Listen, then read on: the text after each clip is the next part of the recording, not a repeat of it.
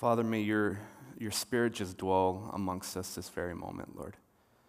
I pray, Father, that your spirit just move within our hearts, Lord, and that, Lord, you just continue to create in us a new heart. Lord, that you just, Lord, open our hearts to receive what you want to say, Lord.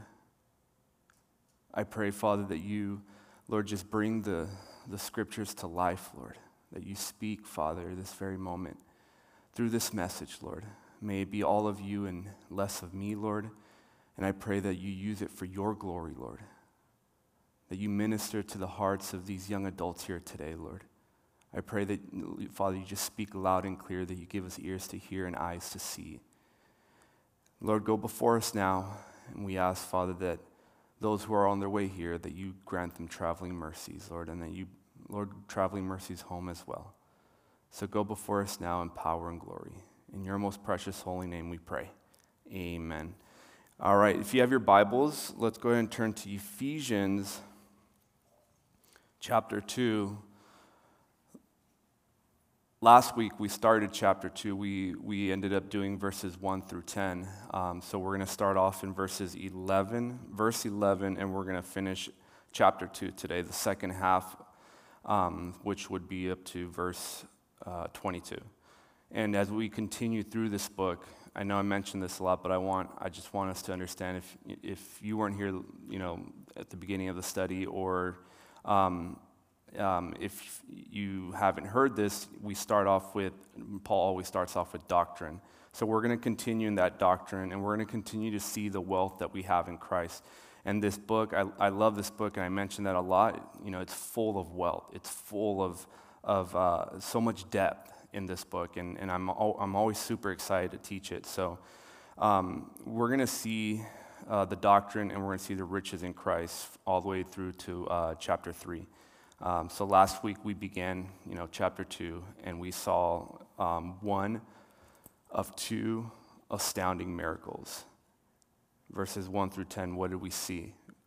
We saw our spiritual transformation. And, and it's, it, this is the miracle of regeneration. And again, regeneration, what that means is it, it's a new birth, it's, it's a, a, new creation, a renewal. And, um, you know, the fact is, we as Gentiles, we have been given this new birth. And, and it is, it, it's, been, it's been recreated by Christ. And it is only through Christ that we have this new birth. And it is only through Christ that we have this new creation, that we are this new person. And um, that, that's, uh, as, we, as we saw last week, that is the miracle of regeneration and what Christ did to us. And if you guys remember, we saw two contrasts. Verses 1 through 3, what did we see? We saw our old condition. We saw we were dead. We were spiritually dead we were depraved, we were disobedient, we were doomed. Uh, you know, and, and you know, we were, we were just on our way, I'm going to say bluntly, we were on our way to hell. And that's what we deserved. And then what happened? We saw the miracle of regeneration. What did Christ do for us? He loved us enough to die for us. So we see our new position. This was last week. We saw our new position in Christ. And what, what, what is our new position? We are alive in Christ. We have been raised up in Christ. And where are we now? We are seated with Christ. And that is our new position. So as we continue, chapter 2, um, again, verses 11 through 20, 22, we're going to see uh, the second miracle that took place here again, the miracle of regeneration. That's what we saw last week. And now we have what's called the miracle of reconciliation. And what does reconciliation mean? It means to receive one to favor, it means to, to be brought together as one. So Christ has received us. And uh, I'll explain more. And I, I, just want you guys to think about a time, real quick, um, in your life when you were left out of something when you were, when you were excluded from something, do you remember that feeling when you were left out? You know, your friends or your family, they left you out of a certain um, event or whatever, you felt excluded. Do you remember that feeling? Because I know, like, personally, I've had times where I've been excluded and I've been left out. And it's not a really good feeling. So I just want you to think about that, you know, as an example, what we used to be. We used to be excluded. And I'll explain more. Um, the point is that, you know, with God, we were excluded from his kingdom. And, and we're going to see the, the contrast uh, between what we were a Gentile and contrast be, between uh, the Jews. And then the next verses, Paul's going to discuss this. Um, and the fact is that you know God never made he never made that messianic covenant with the Gentiles, and and um, he only made that with the Jewish nation, as we see in, all through the Old Testament. It all it, it started uh, with Abraham, the covenant that was made, and it was the promise of the kingdom. God, uh, God made that covenant, and He made it only with the Jewish nation, and He promised them the kingdom. He promised them these riches. Um, and the reality is that, that, you know, we were considered enemies of God as Gentiles. And um, we were excluded from all that. We were excluded from the kingdom. We were excluded from everything that was promised to the Jewish nation. However, we see in John 1 11 through 12, it tells us he came to his own, and his own did not receive him. And, and through this rejection, this promise, this, this promise of this kingdom, the inheritance that was promised for the Jewish people, it all belongs to us now. He loves, he loves Israel. He always will be. He, he always will. And they're always going to have that promise. But now we have been included into this promise because their rejection. Therefore, in Romans 5:10 it says, "For if when we were enemies, we were reconciled, meaning we were received into favor to God through the death of his son, much more having been reconciled, we shall be saved by his life." Again, Colossians 1:21 it says, "And you who? The Gentiles, who once were alienated and enemies in your mind by wicked works, yet now he has reconciled. And as we go through these verses, we're going to see three points that Paul makes here. One is the reality of being included.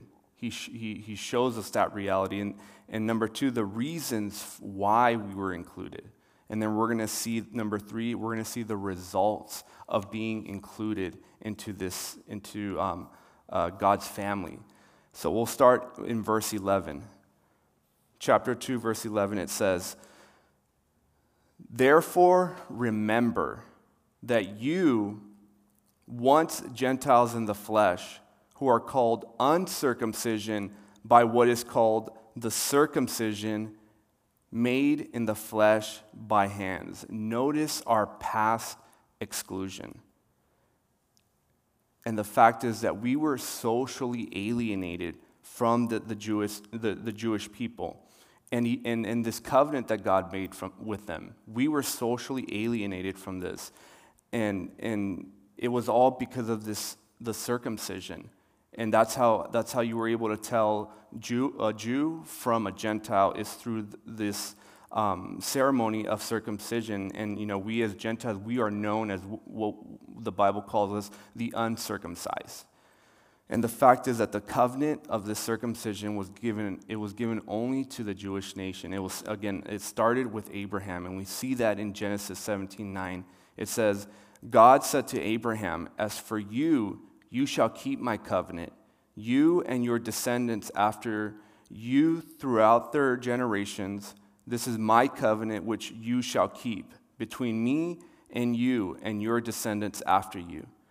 Every male child among you shall be circumcised, and you shall be circumcised in the flesh of your foreskins, and it shall be a sign of the covenant between me and you. And notice this sign, again, was initially given by God it was given to him, it was given to the Jewish nations. It was a sign of holiness. It was a sign for the Jewish nation to be set apart. They were God's chosen people. So, this, this sign of circumcision was, was a sign of, of them to be set apart, it was a sign for them to be holy to God. And however, you know, this, this covenant, it was rejected by the people. It was rejected by them through what? Their disobedience. I highlight obedience a lot, and I highlighted obedience last week because it was through their disobedience that they, they lost this promise. And it was, it, it, and through the grace of God, he was able to he was able to bring this promise of the kingdom to the Gentiles. In Romans 11 11, it says, Through their fall, salvation has come to the Gentiles. Verse 12, it says that at the time you were without Christ, being aliens from the commonwealth of Israel and strangers from the covenants of promise, having no hope and without God in the world. Notice we were socially alienated, alienated, and now here it shows we were spiritually alienated. And, and to be alienated, what does that mean? It means to be shut out from one's fellowship and ministry. They were, uh, as Gentiles, we were shut out of the fellowship that the, the Jewish nation had with God and, and, and this, this intimacy that they had. We, as Gentiles, we were shut out from that. So we were alienated from that. We see again in this verse that we were what? We were without a Messiah, says right here, without Christ. We were without citizenship. We were without promise. We were without hope and it says we were without God. We were shut out. We were excluded from all the promises that God had made to Israel, Gentiles. But now, you know, we see the marvelous, this marvelous dispensation of the grace of God. And it is no longer Jew and Gentile. He has removed that barrier. It's all nations now. And we see that in the next verse. We are, we are now one in Christ for who? For all who believe. And he has opened, he has, he has torn down the veil, and he has, he has opened salvation to all who receive him. So Paul reminds us again on who we used to be. And up, until verse 11, last week, we spoke about this contrast again. Um, of, of individuals, you know, we were, we were either dead in sin or we are alive in Christ. And there was this contrast, and now here we come into another contrast. It is a deeper truth that we see here, a deeper contrast. We see what? That the blood of Jesus, the blood of Jesus breaks down all the racial barriers between us, Gentiles, and the Jews. And, and, and the, the fact is that Jews would see Gentiles. It was, if you guys think that, that um, um, racism is bad today, it was horrible then because Jew and Gentiles, it, there was racism between Jew and Gentile. You see, the Gentiles were all their own separate race, and then the Jews, because they were called to be set apart, they saw the Gentiles and, and they, they hated them. They called them dogs. We were known as dogs. And there was this, this, this barrier between us. Um, but the blood of Christ, as we see in the next verse, it says, verse 13, and I love this contrast. It says, but now. Notice, but now. It is the same contrast that we saw in verse 4 last week when it said, but God. And I love that contrast. It doesn't matter. Satan has tried to destroy everything that God has created. Satan has tried to do everything in his power to tear down what God has created and in, in, in our lives personally. But God. I love that. But God. And then, but now we see we were dead, but God, we were alienated, but now, who in Christ Jesus, you who, who once were far off have been brought near by the blood of Christ. So notice now our present inclusion. we have been included. We were, again, notice again the contrast. We were far off, but now we have been what? Brought near. And I am so thankful for this. I'm so thankful that I can be here and I can say to all nations, all genders, it does not matter who you are today. Jesus died on the cross for you, for the sins of the world. All who come to him will be saved. That whoever believes will not perish.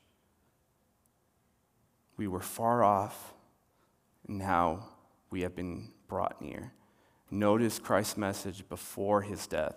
It said in Matthew 15 24, it said, I have been sent only to the lost sheep of Israel. But in John 10 16, Jesus said, And other sheep I have which are not of this fold. Them also I must bring, and they will hear my voice, and there will be one flock and one shepherd. And Jesus was speaking about what was to come after his crucifixion. We were first, before his crucifixion, he had been sent to the lost sheep of Israel. And after his crucifixion, now there's uh, Jesus has uh, torn down that barrier. Now we are part of his flock. And, and, you know, Jesus had this flock of sheep. It was made up of only Israelites. Um, but on the other side of the cross, the other sheep that he mentions here, have, we've been incorporated into this fold. And, and we see that here. So now there is one fold, which is what? Made up of Jew and made up of Gentile. So notice the, this miracle is summed up in three words. And what do we see again? In verse 13, what does it say? But now in Christ Jesus, you who once were far off have been brought near by what? The blood of Christ. Three words, this miracle. It is by the blood of Christ that we have been brought near. And that was the only way. Christ had to go to the cross, and not even God Himself could, find a, could, could make another way. There had to be a sacrifice for sin. And it was Christ. The blood of Christ. And it is only through the blood of Christ that we have this access, that we have been included to the, this promise that was made into the family of God. It was, it's through the blood of Christ. Verses 14 through 18, we see the second reason, the reason for being included. And what does it say? It says to provide peace.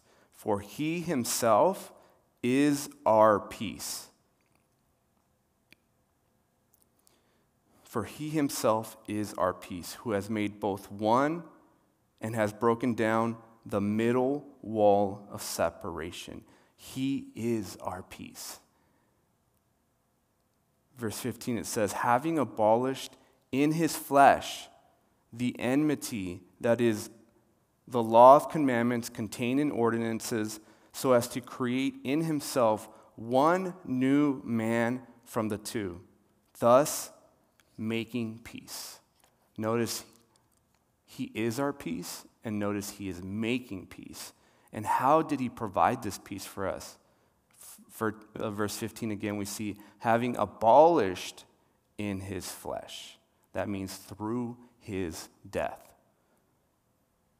He provided peace through his death. And again, what did verse 13 say? By his blood. So through his death and by his blood, he made peace with us.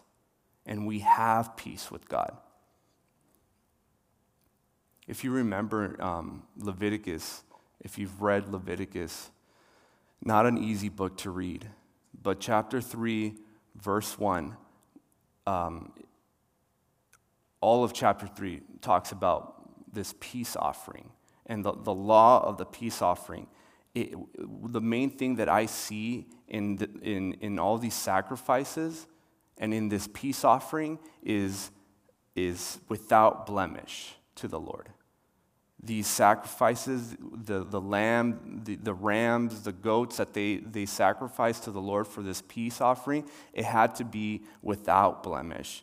And, and my point is that, you know, Jesus, he had to become this, this peace offering for us.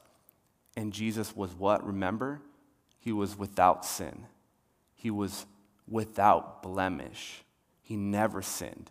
And therefore, he has made peace with God for us.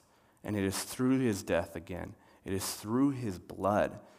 And, and remember, in, in the beginning of Paul's letters, what do we always find? We always find grace before peace.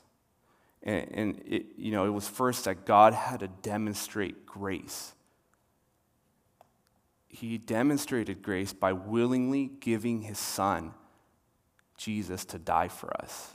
So he had to demonstrate grace. And then what? Jesus, being the peace offering, we have experience, we were able to experience eternal life with him, and then comes peace with God. So, first, God had to demonstrate grace by giving his son and giving that peace offering for us. So now we're able to experience this eternal peace with God. And, and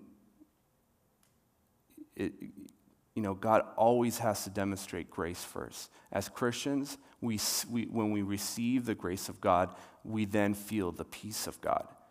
And so, why did He provide peace? Why did God provide peace for us? Again, what, is, what do we see? For our re- reconciliation we were not only reconciled to God, but we were also what? We were also reconciled to man. And we know, uh, we'll see that in verse 4 through, 14 through 16. We see two kinds of peace. First, we see peace amongst each other.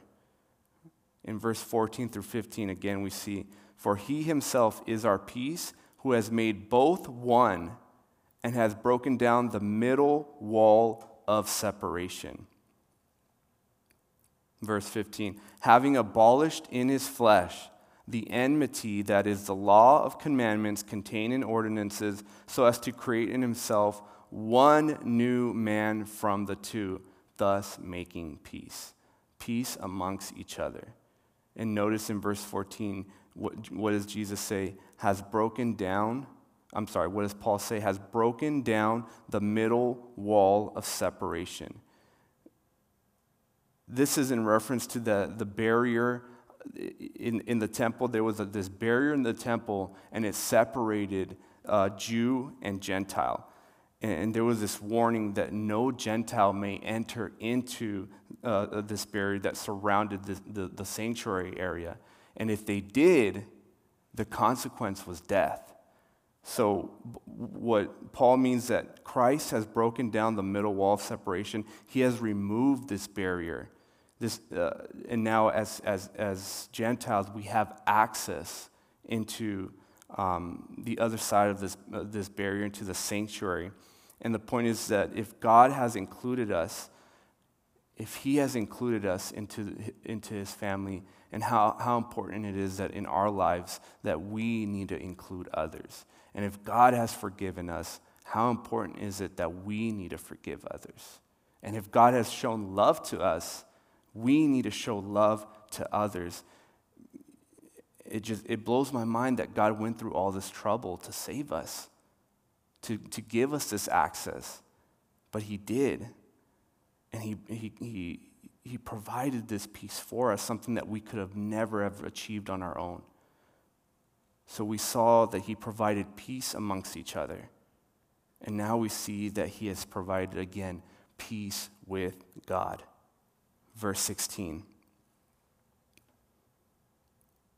And that he might reconcile them both to God in one body through the cross, thereby putting death, putting to death the enmity.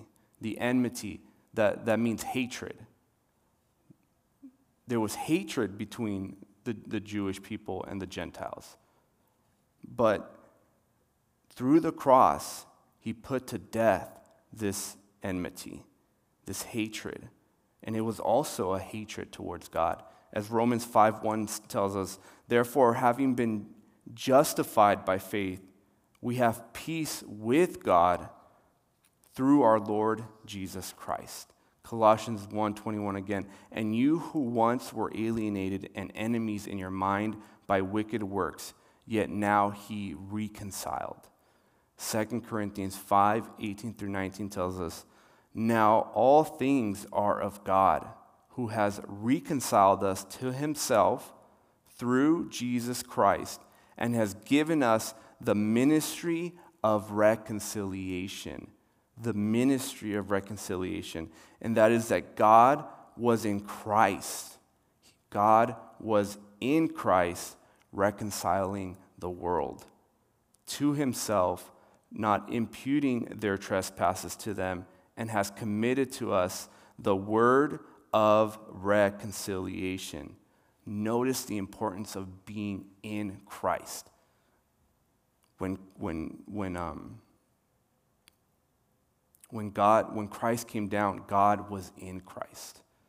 So when Christ died, who, uh, that doesn't mean that God died. When Christ rose, God rose. And now, where is Christ? He's seated at the right hand of the Father. The importance of being in Christ, because God was in Christ. What was he doing? He was reconciling the world verses 17 through 18, it says, And he came and preached to you who were afar off, and to those who were near. For through him we both have access by one Spirit to the Father. Notice here, Christ preached peace to us. How? It was through the apostles, as we see again. He came and preached to you who were afar off and to those who were near, his apostles. And Paul, being the one that was chosen to take the message to the Gentiles. Why? To give us access. Verse 18, again, it says, For through him we both have access access to what? We both have access to the Holy of Holies. And, and when, I re, when I, I've, I've been reading through the Old Testament, and I'm going through Leviticus, and, and I, I've always thought, like, what a privilege it must have been for the high priest to, be, to have been given access into the holies of holies. He only was able to do it once a year as the high priest, and it was only the high priest that had access into the holies of holies. What a privilege. But now, you see, we have this access. We have the access into the holies of holies. And Hebrews 10 19 through 20 tells us, Therefore, brethren, we have boldness to enter the Holy of Holies by a new and living way which Jesus made for us. Hebrews 10 19 through 20. There's this illustration that was, um, I'll admit I stole this illustration, but I thought it'd be really uh, beneficial in this, in this message. It says, During the Civil War, the son of Abraham Lincoln helped a soldier have access to the president which at the time was impossible. The son of Abraham Lincoln helped the soldier to have access to the president. And this is the same thing that Jesus has done for us.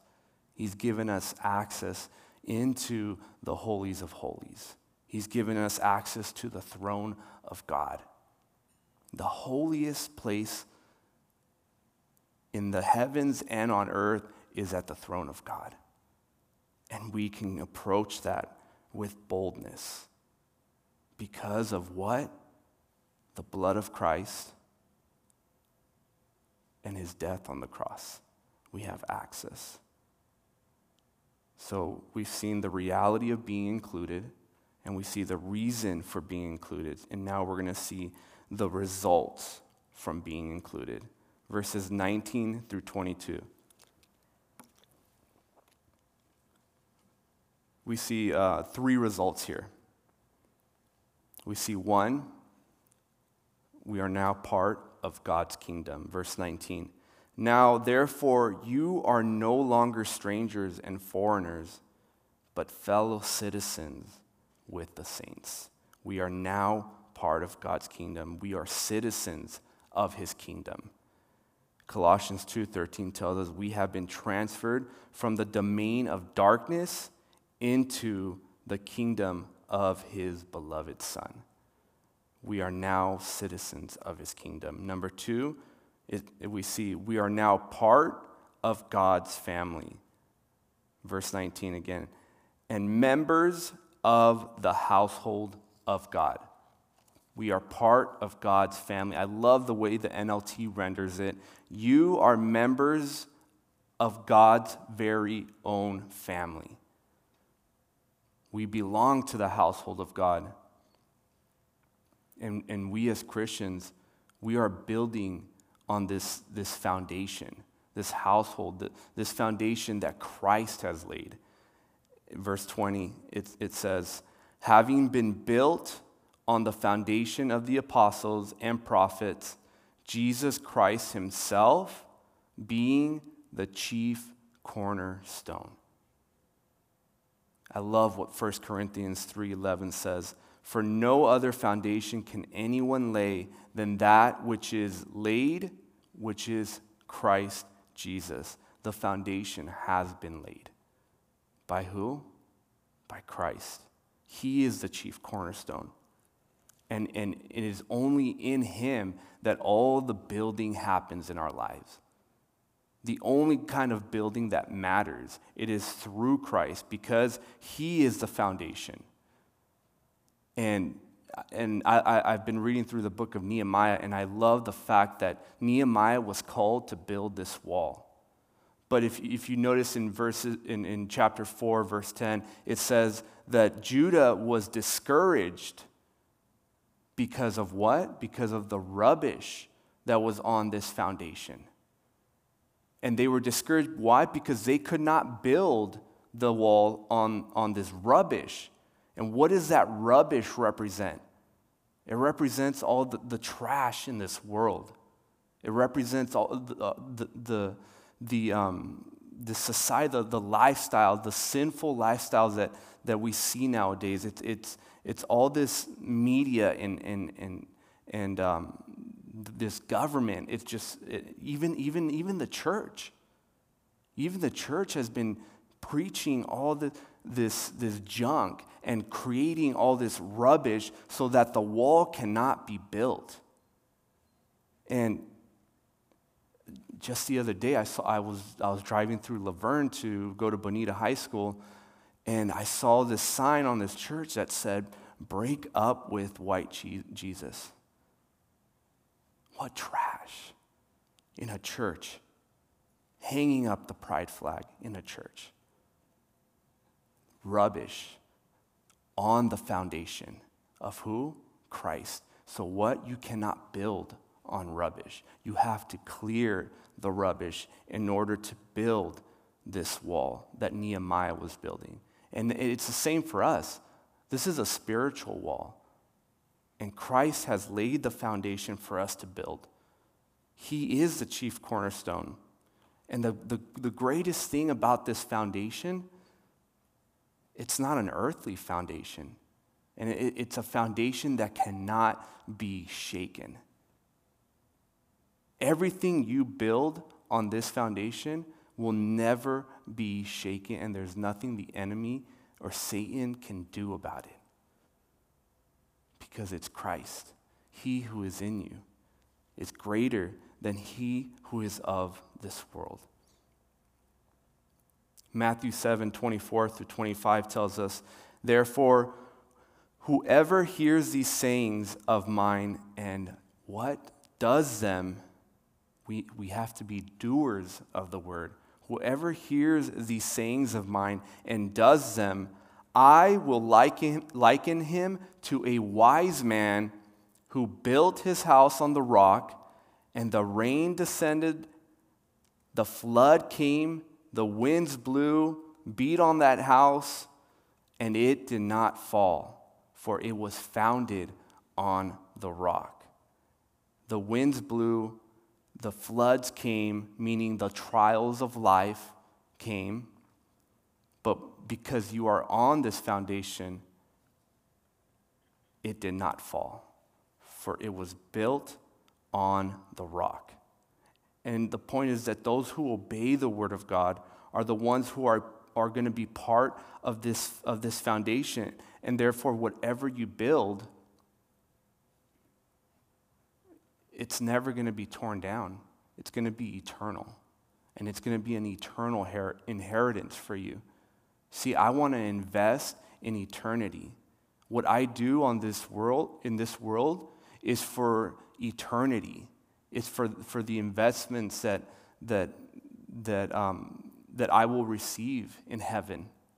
And that's what I want to invest in. That's what I want to build on. So notice again that we who were once spiritually, we were outcasts spiritually, physically, and now we are part of God's household only through Christ and the obedience of his word. Through obedience. And I keep saying that because it's so important that my personal life did not change until I obeyed until I showed obedience, until I obeyed the word of God. Number three, we are now a part of God's temple. Verse 21 through 22, it says, In whom the whole building, being fitted together, grows into a holy temple in the Lord in whom you also are being built together for a dwelling place of God in the Spirit. Notice, we are the habitation of the Spirit of God. The Almighty God, the Spirit of the Almighty God, the Creator of the universe, where does He choose to dwell? In us, in me, in you, in your heart. It just it blows my mind. It, it, like every time I think about it, it's just um, incredible to see or to believe that the that God, the Creator of the heavens and the earth, would choose me, a sinful person. He chose us. He chose you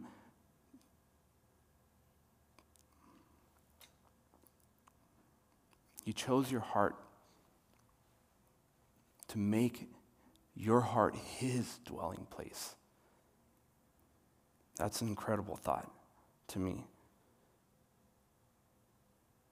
So notice the word temple. Um, in verse uh, 21, notice the word temple. There are two types of temple, and there are two different Greek words for the meaning of temple. The first one is here, uh, um, um excuse me, hieron, meaning it, it is a whole temple complex, meaning the actual physical building. But the one that Paul is using here is naos. The Greek word is naos, meaning it is the holy of holies, in whom the whole building, being fitted together, grows into a holy temple, the holies of holies. And the point is that we, as the church of Christ, we are the holies of holies. Again, this is, this is incredible uh, because, you know, the most sacred place where the Spirit of God would dwell, where the high priest, it was only the high priest that had access to the holies of holies once a year the most sacred place where the Spirit of God would dwell. But now we have become this very temple. We are the, the temple of the Holy Spirit. The holies of holies, where the Holy Spirit of God chooses to dwell.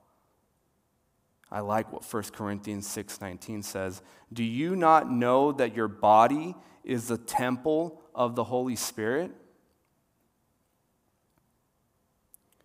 Do you not know that your body is a temple of the Holy Spirit who is in you, whom you have from God, and you are not your own?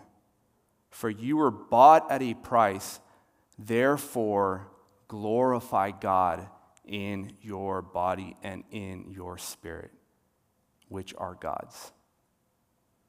We belong to God. If you are a Christian here today, the Holy Spirit dwells in you.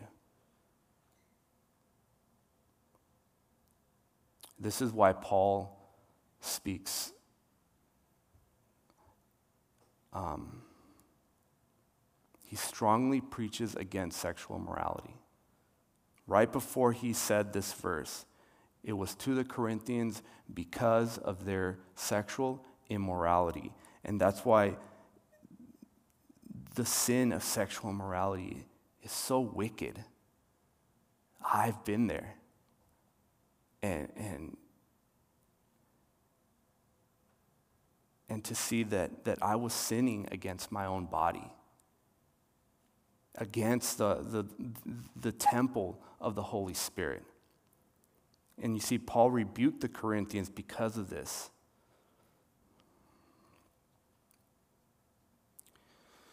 We are the body of the Holy Spirit. We are the temple of the Holy Spirit, excuse me. And, and again, it, it, those who practice sin, sexual morality, they sin against their own body. Therefore, what happens? You grieve the Holy Spirit. It's possible to grieve the Holy Spirit. Ephesians 4:30 it tells us do not grieve the Holy Spirit of God by whom you were sealed for the day of redemption. Remember chapter 1, verse 13, we were sealed.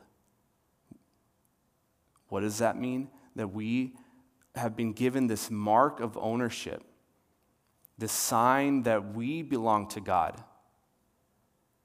Do not grieve the Holy Spirit because the Holy Spirit was given to us as a seal and a guarantee. It is a sign that we belong to God. So, therefore, if you belong to God,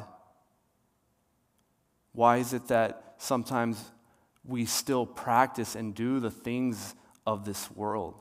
We still practice, uh, at times, our, our sinful nature.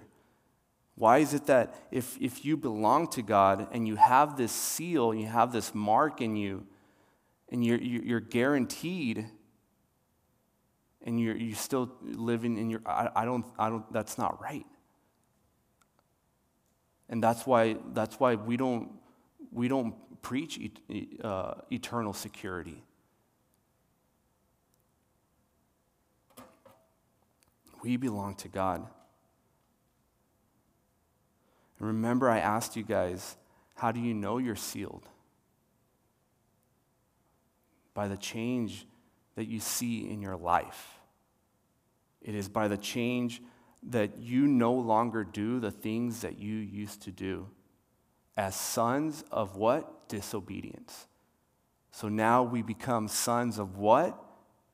Sons and daughters of obedience. And you, you just, you no longer want to do the, the things that, that, that will grieve the Holy Spirit because your body is the temple of the Holy Spirit. So don't put in things into your body that is going to grieve the Holy Spirit. And honestly, if, if this fact does not humble you, and if it does not give you a, a change of heart, and it does not change your way of living, truthfully, I don't think there's any Bible truth that will. If this alone, the, the, the fact of knowing that, that the Spirit of God dwells in you, that is humbling to me personally. And I hope it's humbling to you as well. And I hope it, it, it, it brings a change in your life.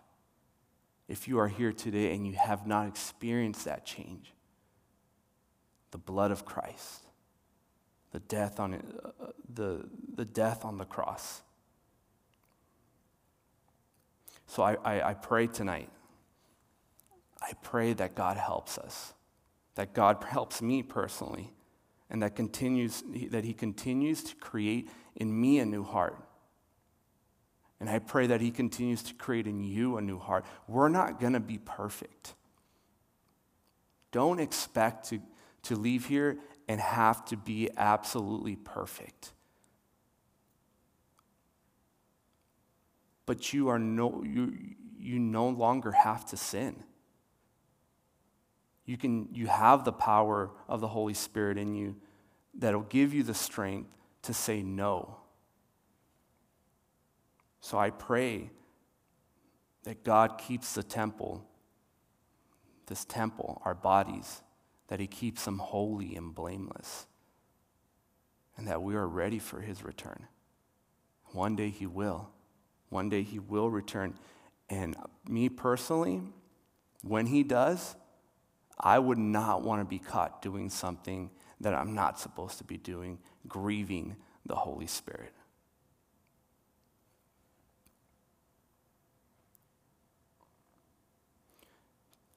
chapter 1, um, uh, it was verse 4 again. It says, it said, just as you have been chosen before the foundations of the world, that we should be holy and without blame before him. Why? Because he, he dwells in us. So don't leave here the same person. If you came in and you are without Christ, accept Christ into your life and don't leave here the same person because you're not promised tomorrow. So remember, you were once alienated from God.